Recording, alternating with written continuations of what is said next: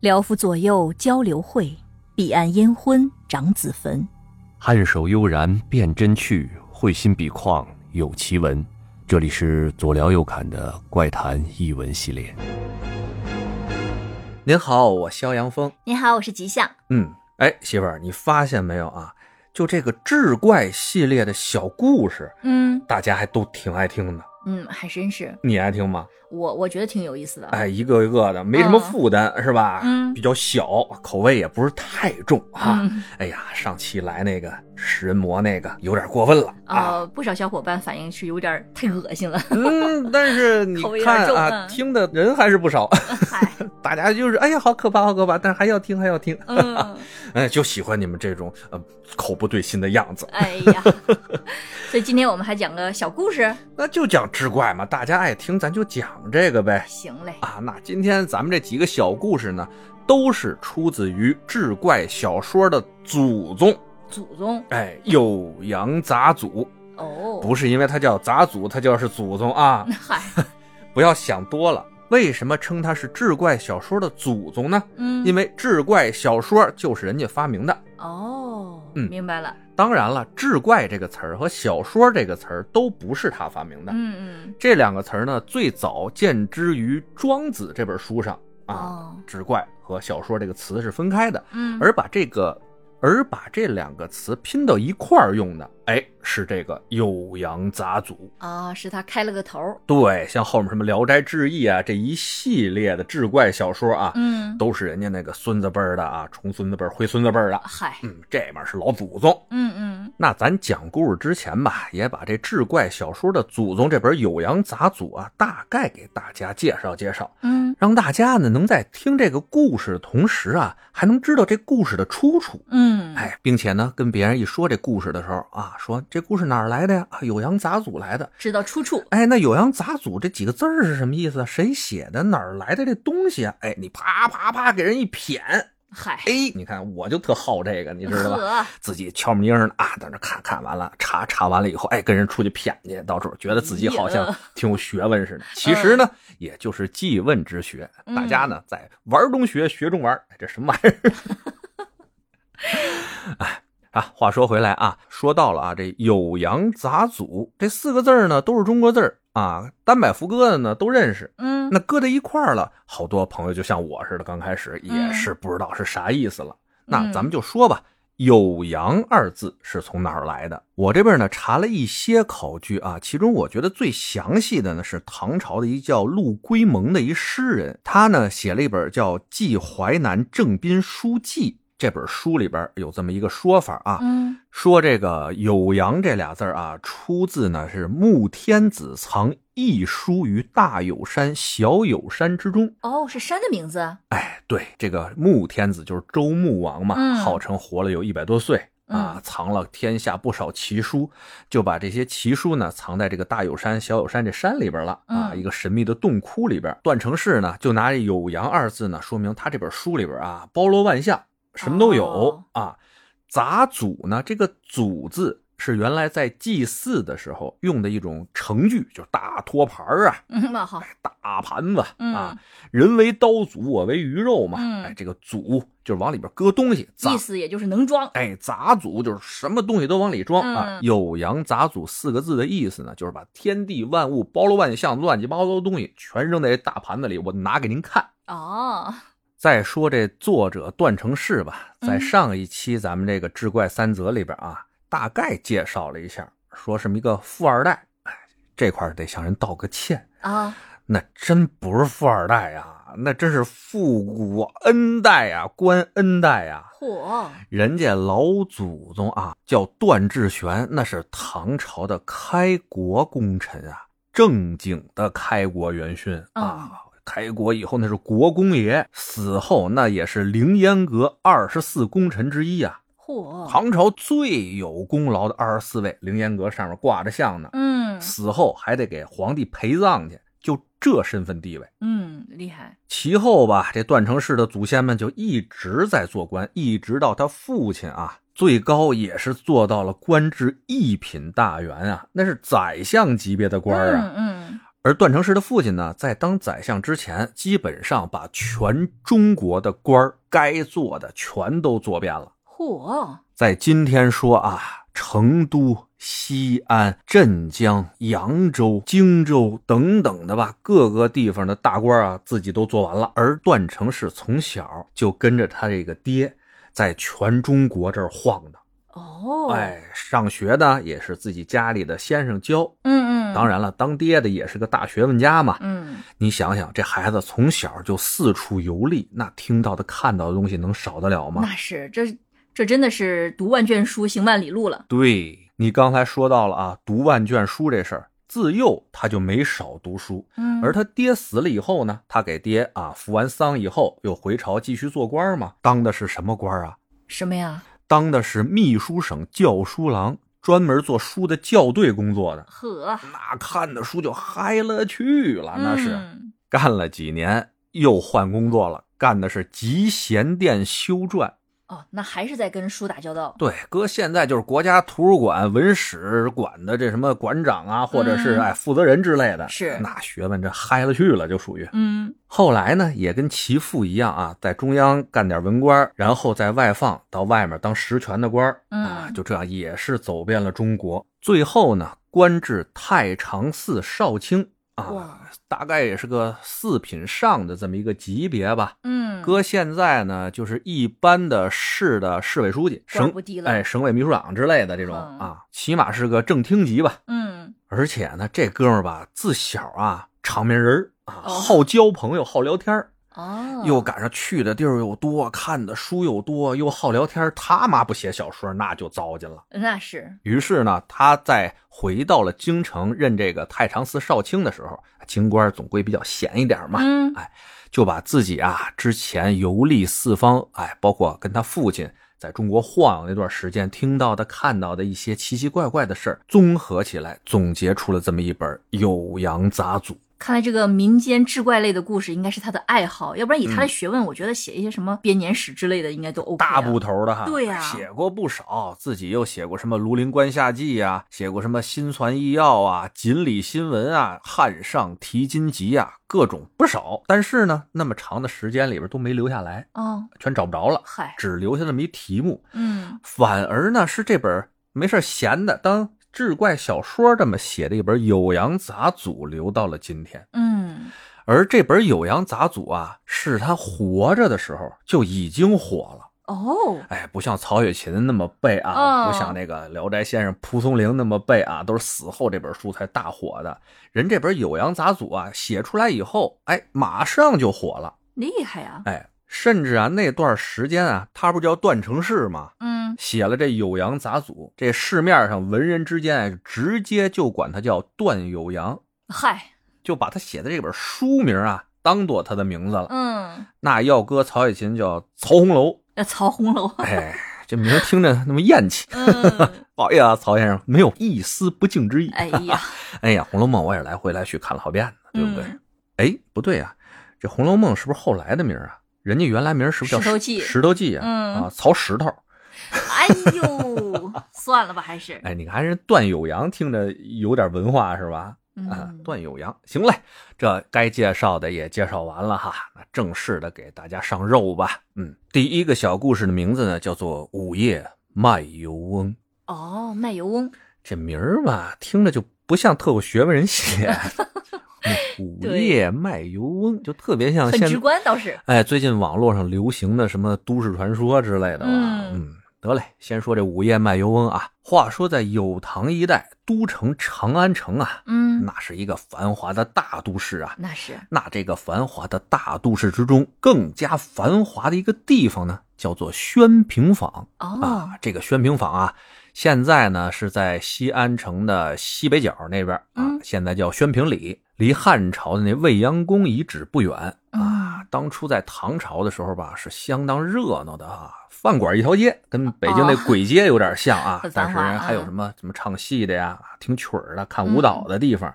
反正就是各种的达官显贵居住的地方吧。那白居易、啊，白乐天儿、嗯哦啊，他就住那边。哦，他也住，哎，宣平坊。说这宣平坊吧，有一家非常知名的一个酒家啊，嗯各种达官显贵都喜欢去的那种酒家。嗯嗯，有一天晚上吧，哎，正在开业的时候，就看一个白胡子老翁戴着一个大斗笠啊，矮矮的个子，后面呢牵了一头灰驴。嗯这驴的后背上呢，哎，挂着俩大油桶，就来到了这酒家的门口啊，就说我是个卖油的，哦，我这油啊好，跟别的油可不一样。有什么区别啊？哎，门口小二人会跟你说啊，人卖油也不让小二管，啊卖油有上这前面卖的嘛，走走嗯走走走，赶紧走啊！我们这做生意别耽误我们做生意。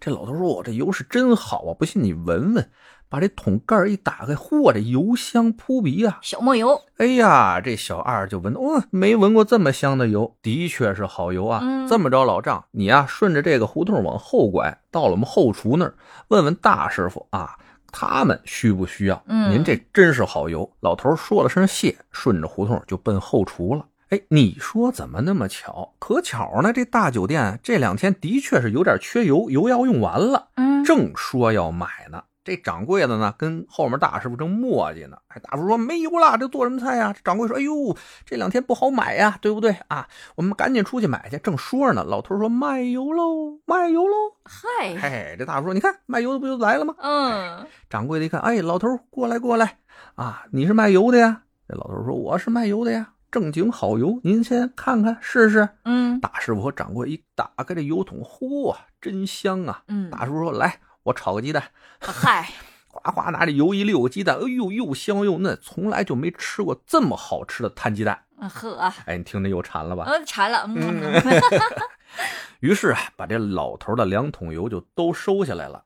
嘿，你还真别说，用这老头的油做的菜啊，受到了这个顾客的好评啊。 嗯，哎，这几天这生意是越来越好，没两天这油就用完了。刚说上哪儿找这老头去啊？嘿，老头又出现了，还送了两桶油来。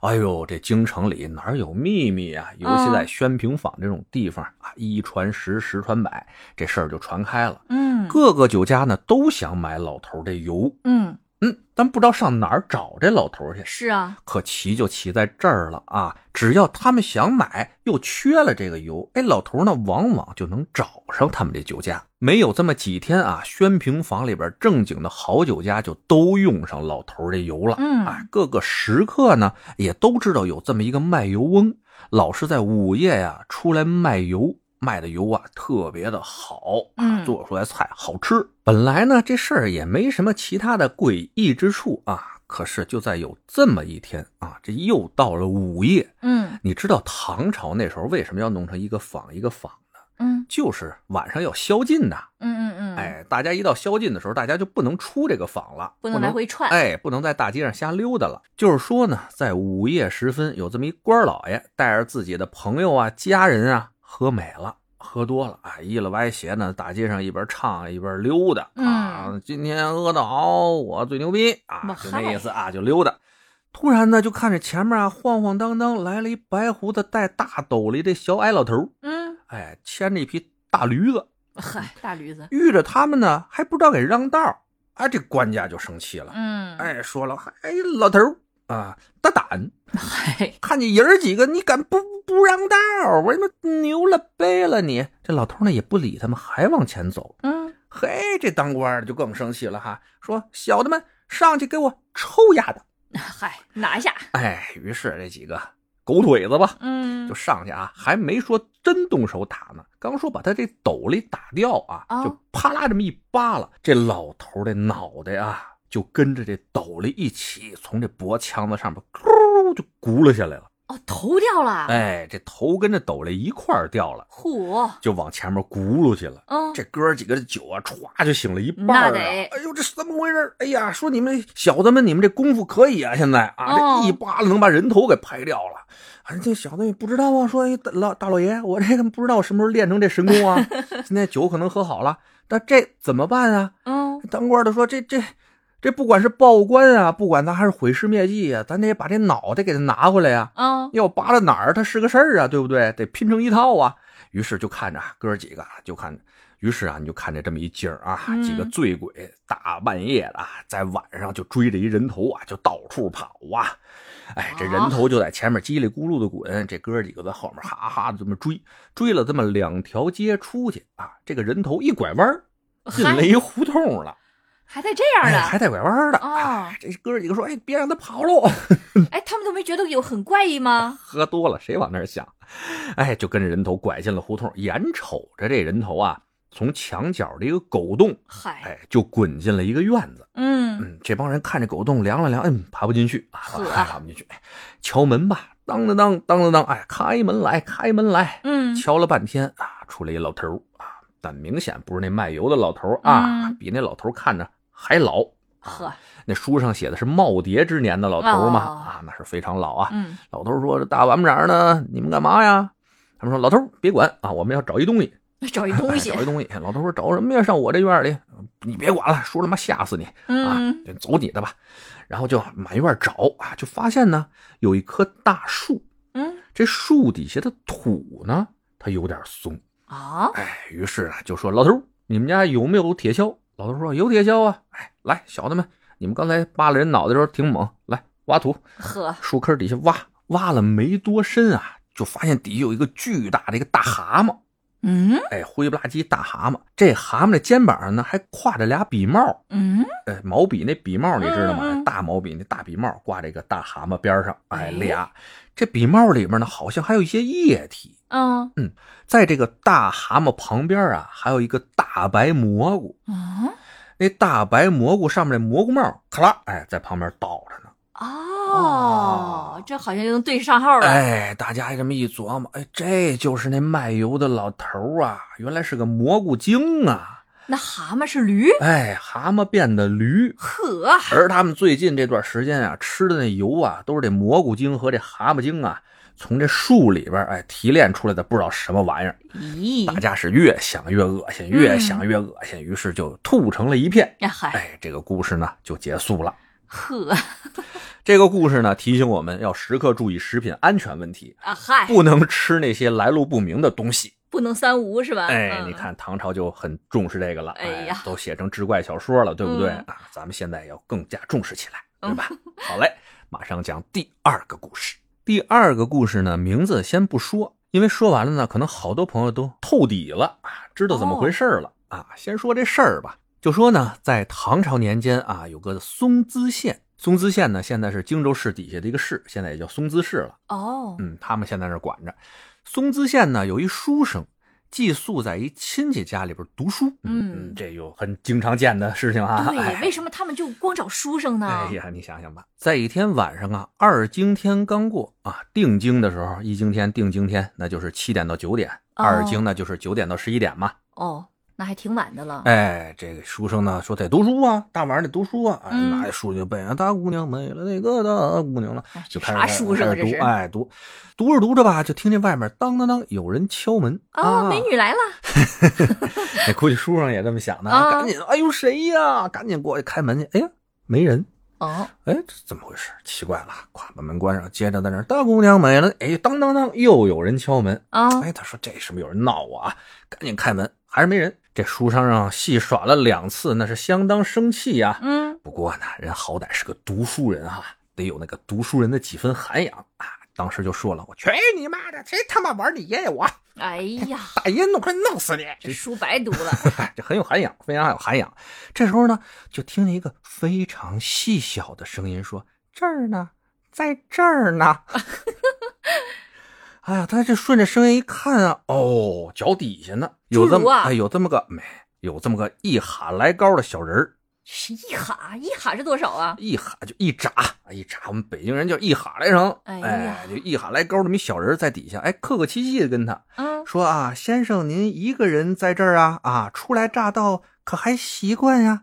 啊，声音非常小，但是很客气。怎么听着像主人呢？哎，这个书生呢，一看，哎呦我操，这肯定是遇着奇奇怪怪的事情了。哦，但是他心里想了，子不语怪力乱神，知道吗？嗯，遇着这些怪力乱神的时候，我就假装没看见，他们就没法伤害我。呵，于是掩呢耳盗铃，哎，他就完全不理这个小人儿，就回去，咵把门一关，就继续回去读书了。大姑娘没了，那个大就开始读啊。嗯这小人儿呢，一看书生不理他，那是相当的生气呀、嗯，吭哧吭哧吭哧就爬到这桌子上了啊，就一叉腰就问这书生：“嘿，你好歹还是个读书人，我跟你客客气气的说话，你怎么不理人啊？”这书生呢还是看不见啊，假装我听不见，我听不见，大姑娘没了，那个大姑娘了，哎，继续还是读书。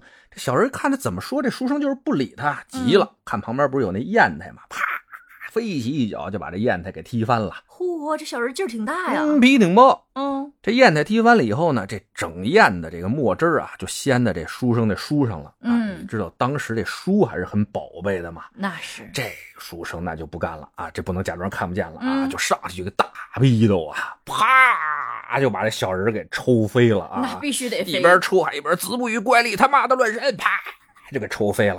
你说啊，这一喊来长，这小人儿哪儿经得起这么大个逼斗啊？对，嗯，这么大个逼斗，对一个小小的人儿来说是多么大的伤害哎呀，又来了，那哎多么大的伤害呀、啊！于是就打出狗叫来了，哎嗷嗷嗷嗷嗷就走了，呃，走哎，了，就走了。这书生打完了以后吧，也是觉得这个下手可能是有点重了哈，嗯哎正着后悔着呢，突然间啊，就从这个犄角旮旯蹭蹭蹭蹭蹭窜出一堆啊，这么一哈来长的小人儿来，嚯，把家里人全搬来了，哎我、天，那真是不少啊，而且拿刀拿斧子的啊，呵哎穿着盔甲什么的，就说：“哎，你怎么那么不知道好歹呀、啊？我们大王看见你独居于此，怕你寂寞，让我们家公子前来拜访，跟你啊讨论讨论书经什么的。你怎么就那么牛逼，还给了我们家公子一个大逼斗？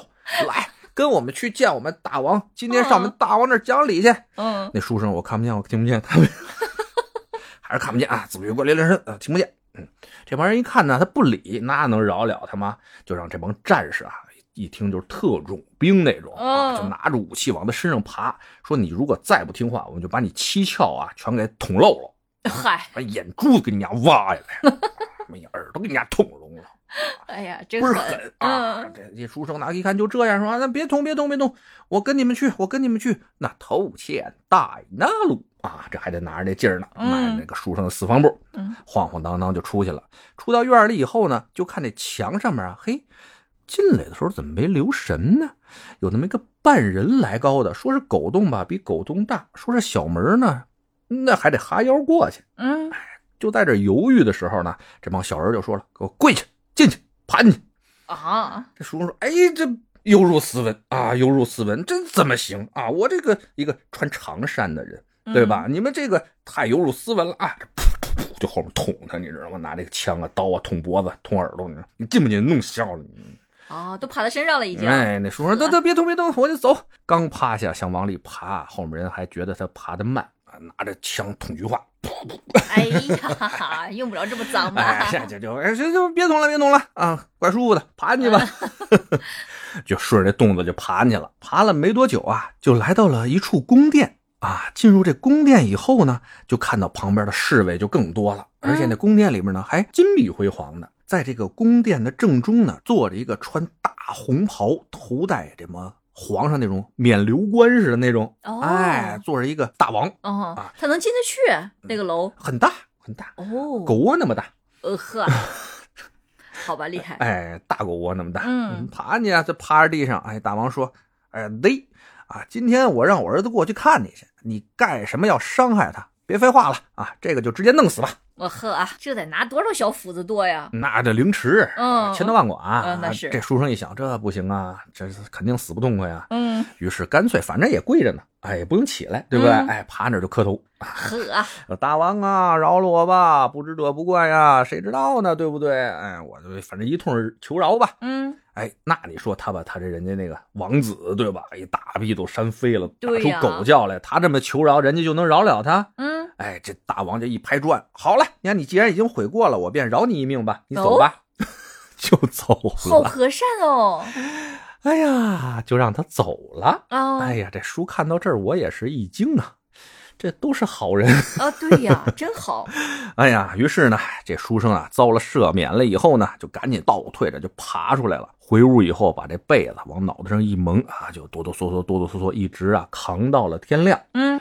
天亮以后呢，跟这家里人一说，人说什么个洞啊，哪儿有这事儿啊？嗯就跟他一块儿找，找到了呢。昨天他钻洞的那个地方嗯没有那么大的洞，但的确呢有一个碗口大的洞。哦哎，大家说那既然有这个玩意儿，那就挖吧。嗯大家呀就一通啊在里边挖，挖来挖去，挖来挖去呢，就看见里边钻出了好多壁虎，哦壁虎哎，壁虎，然后挖的深了以后吧，就发现那个壁虎的巢穴啊，就七了拐弯的，非常像一座宫殿的状态。哦最后又挖出了一个巨大的红色壁虎啊嗯啊，那一看他就知道了啊，原来昨天那个国王穿红衣服那国王就是这只大壁虎变的。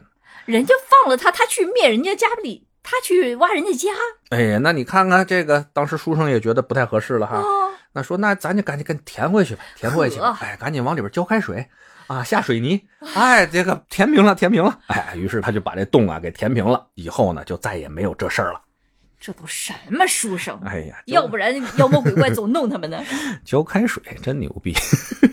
太狠了这个故事的名字呢叫做手工，啊！为哎手工就是壁虎，为什么不说名字呢？对吧？可嗯能有不少爱养什么小宠物的，尤其爬行类宠物的嗯，都知道，手工其实就是壁虎嘛，啊接近对长嗯得嗯嗯，都是很可爱的小宝宝啊。嗯开水烫死了。太惨了， 太惨了！这个故事啊，就告诉我们什么一个道理呢？嗯就有些人吧，就该他妈弄死就得弄死他，是， 不要赦免哎他，，不要赦免他，弄死他，哎，让他唱他们大姑娘美。哎嗨，好，接着最后一个故事啊，最后一个故事呢，也先不说名字，要不也透底， 嗨，也透底。啊，说的是唐朝的时代啊，有这么一个士人，随着使臣呢、坐船去新罗出使嗯啊，新罗就是棒子国那边嘛，啊是，嗯，那你说去棒子那边儿，基本上就应该从胶东半岛那边儿出海嘛，嗯啊，没多远。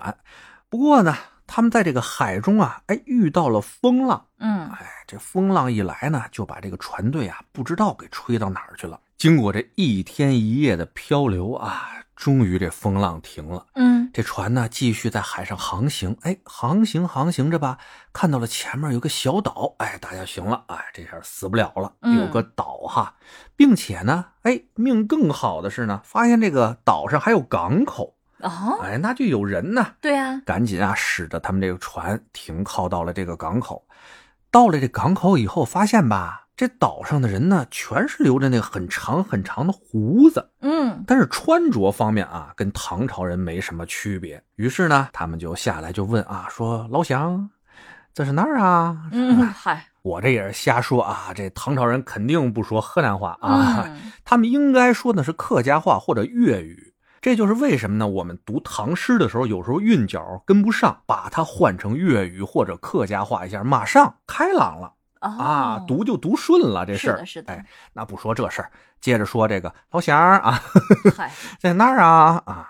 这帮老乡说，我们呢这是扶桑州啊，扶桑州我们这国名叫长须国，嗯看见我们这边哎都长须。啊女，的 呢？这不是刚开始还没见着女的呢吗？啊，哦码头上哪有那个女的呢？那时候封建社会，对吧？嗯大门不出二门不迈的，对吧？全是男的，反正都留着长须，嗯穿着唐朝的服装吧。然后这帮长须国的人就问了：“那各位你们是从哪儿来的呀？”他们就说了：“我们是从东土大唐而来， 要去棒子那里买棒子。”哎呀然后这长须国的这帮人呢，一听哇，唐朝、天国、上朝来的呀，嗯那对他们是相当的热情啊！哎，一通压克西，嗨哎呀，可惜， 他讲的是什么呀？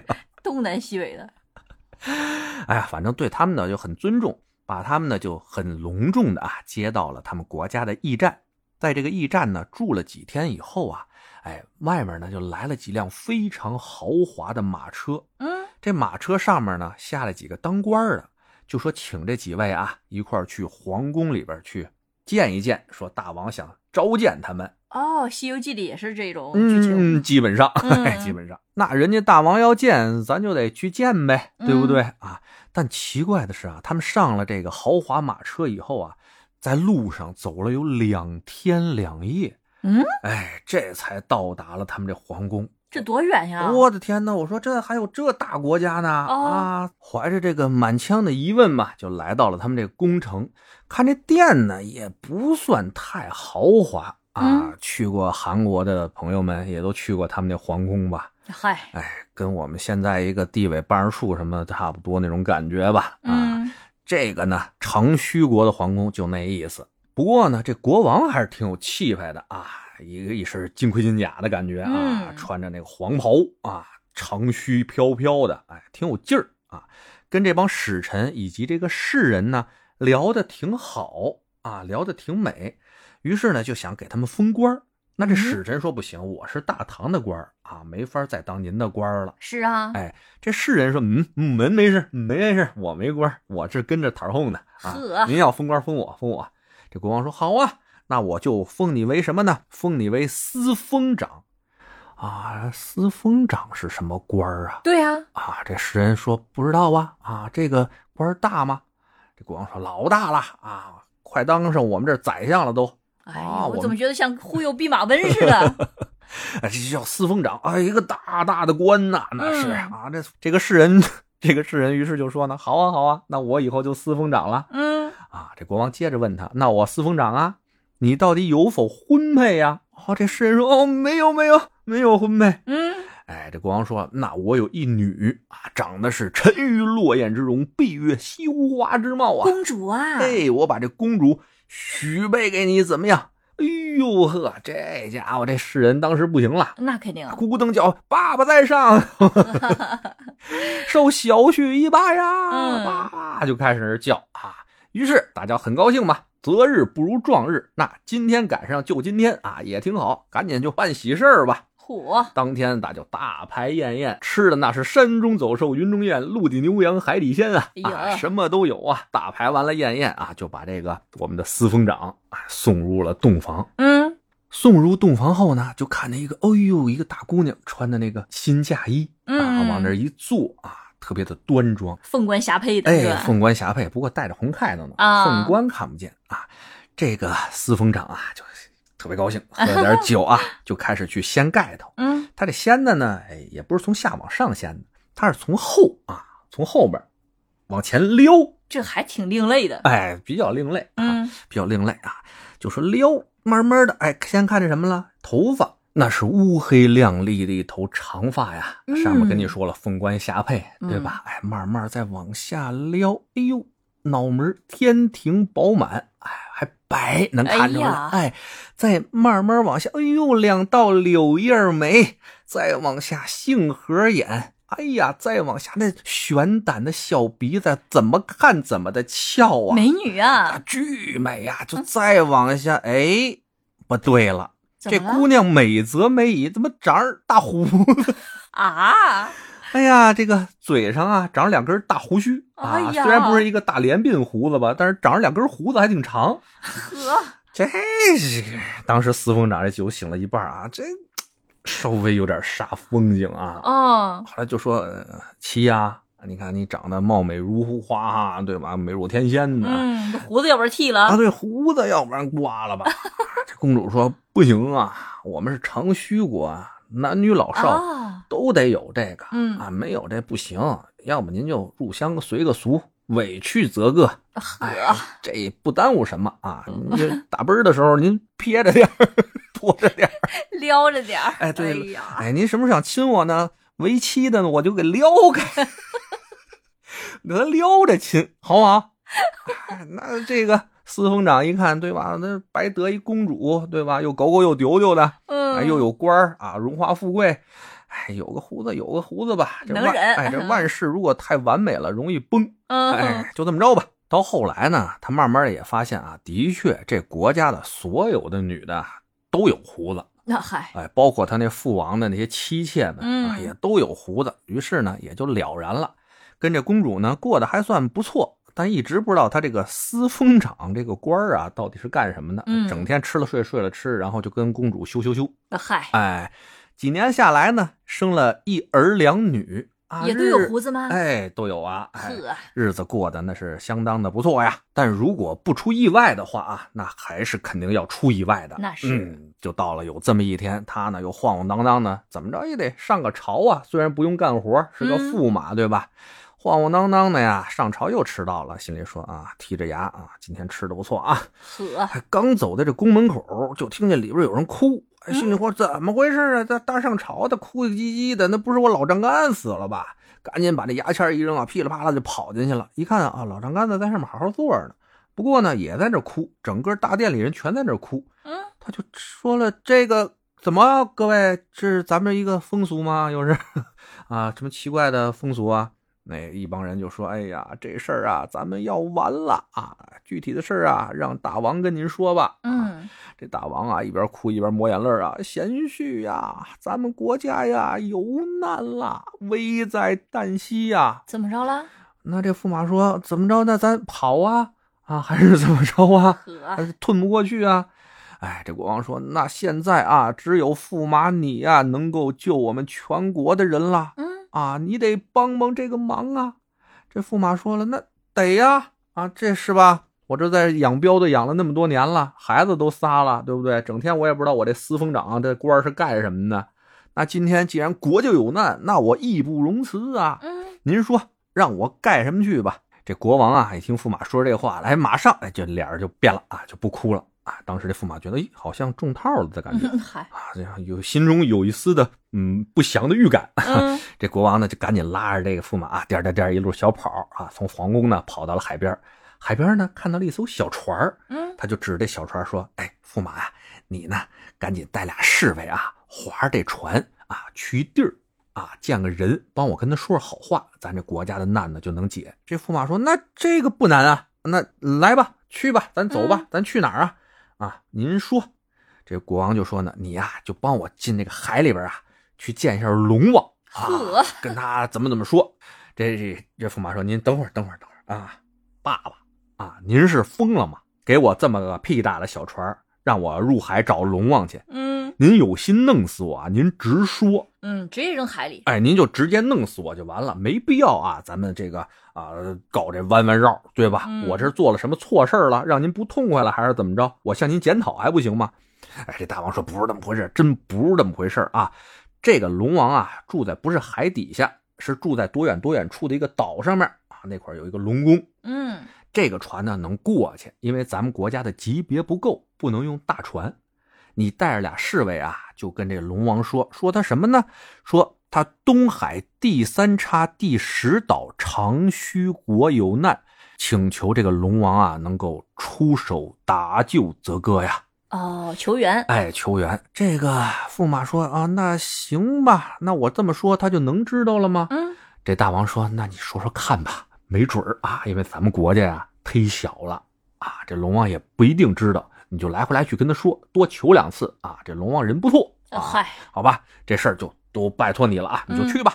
这驸马呀，就拍着胸脯子说：‘爸爸您放心啊，爸爸您放心，这事儿交给我了。我在嗯这儿这几年养的我是膘肥体壮，啊嗨，肯定没问题啊。而且我有几个朋友，您知道吗？在我们东土大唐那块儿，有一个叫哪吒，哎，还有一个叫孙悟空啊我，他们去都去过龙宫啊。我听过他们那个事迹，我知道应该怎么跟龙王他老人家这个相处啊。哎呀，真能喷，哎，相助啊，走啊，跳上小船啊，说走就走，咵咵咵，那去得快，回来的麻利啊！哎，这国王一看，嚯，这也太快了，赶紧问驸马，你这是怎么回事啊？啊，这个驸马说了，哎，我这不认识道啊，什么 鬼？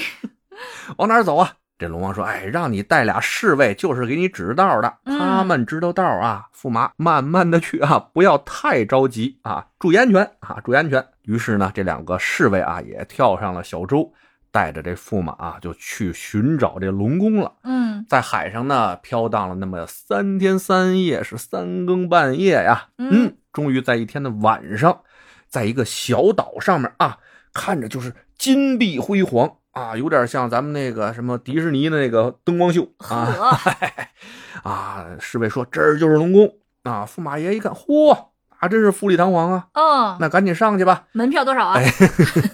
啊，现现在迪士尼和那什么环球影城都不便宜是吧？嗯嗯，几百块吧，估计就是。嗯，龙宫也是，哎嗯，这远远的看啊，龙宫是金碧辉煌的吧？哎，嗯近了一看，那更睁不开眼了，那晃的都不行了。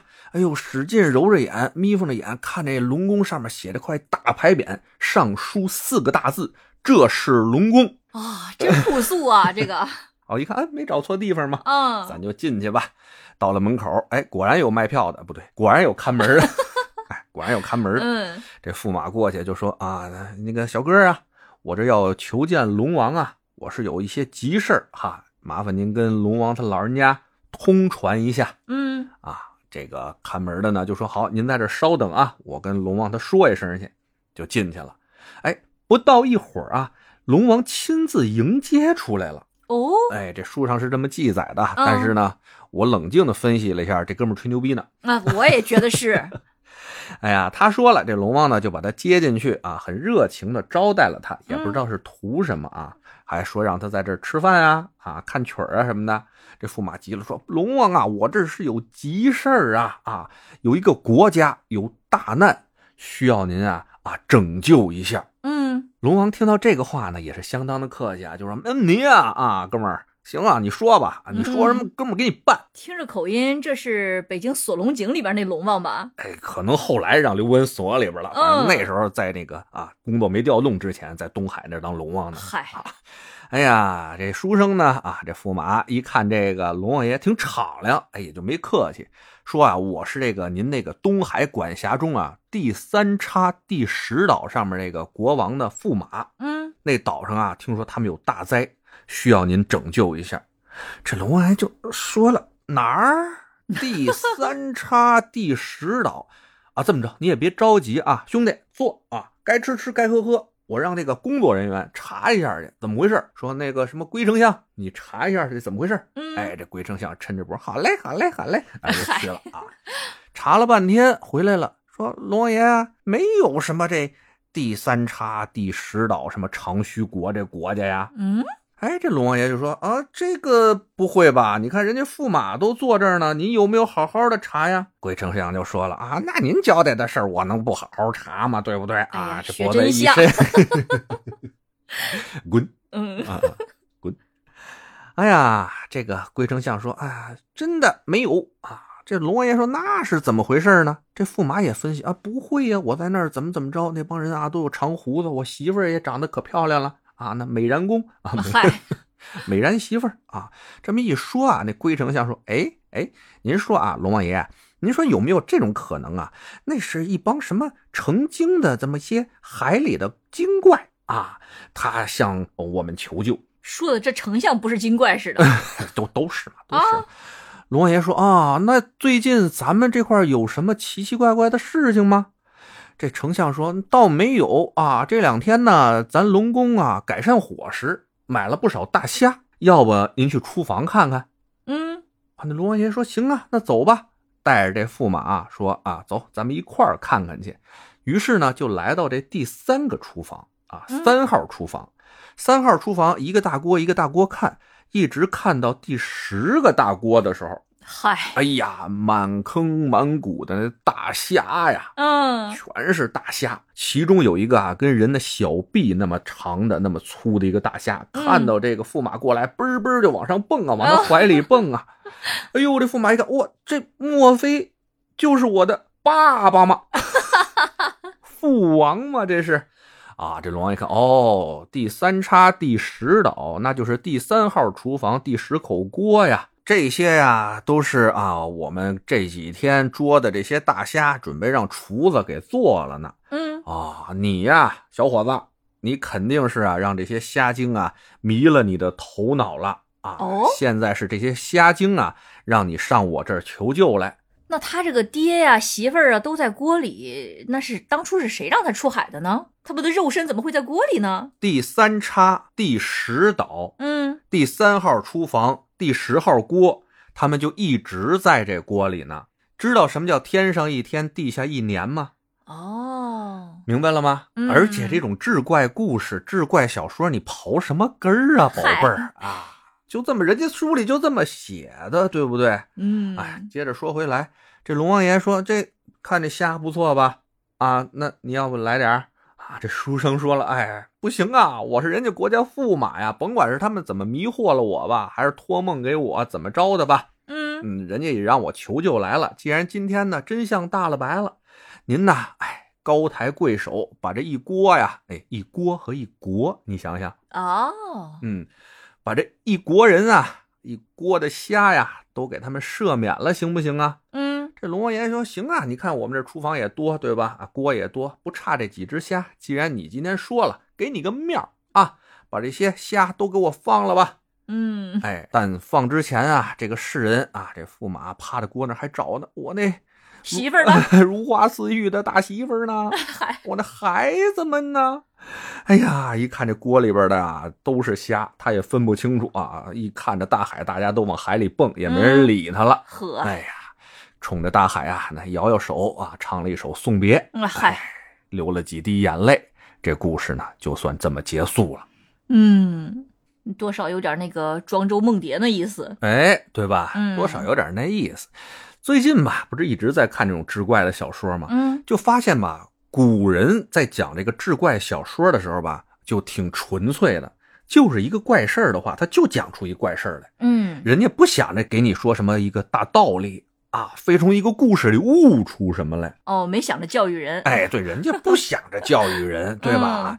不像咱们现在似的，动不动啊，你听个什么评书，听个相声，嗯，哎，听个什么玩意儿，都得要受到教育。哎，咱们老百姓怎么就那么缺教育？那你前两个故事为什么要总结一下教育？我就想嘛，惯性 嘛。嗯那惯你性这第三个我也能总结出来嘛，哦，就是啊，就是 就是不要想着天上能掉馅儿饼啊，哦就怎么你就驸马了。你怎么就公主媳妇儿孩子了啊？哎呀你算老几啊？天上掉下来不一定是馅儿饼，没准是个锅，呃呵是个锅。哎，对吧？哎，嗯受到了教育，啊，受到教哎育，好。行了，咱们也教育了半天大 家。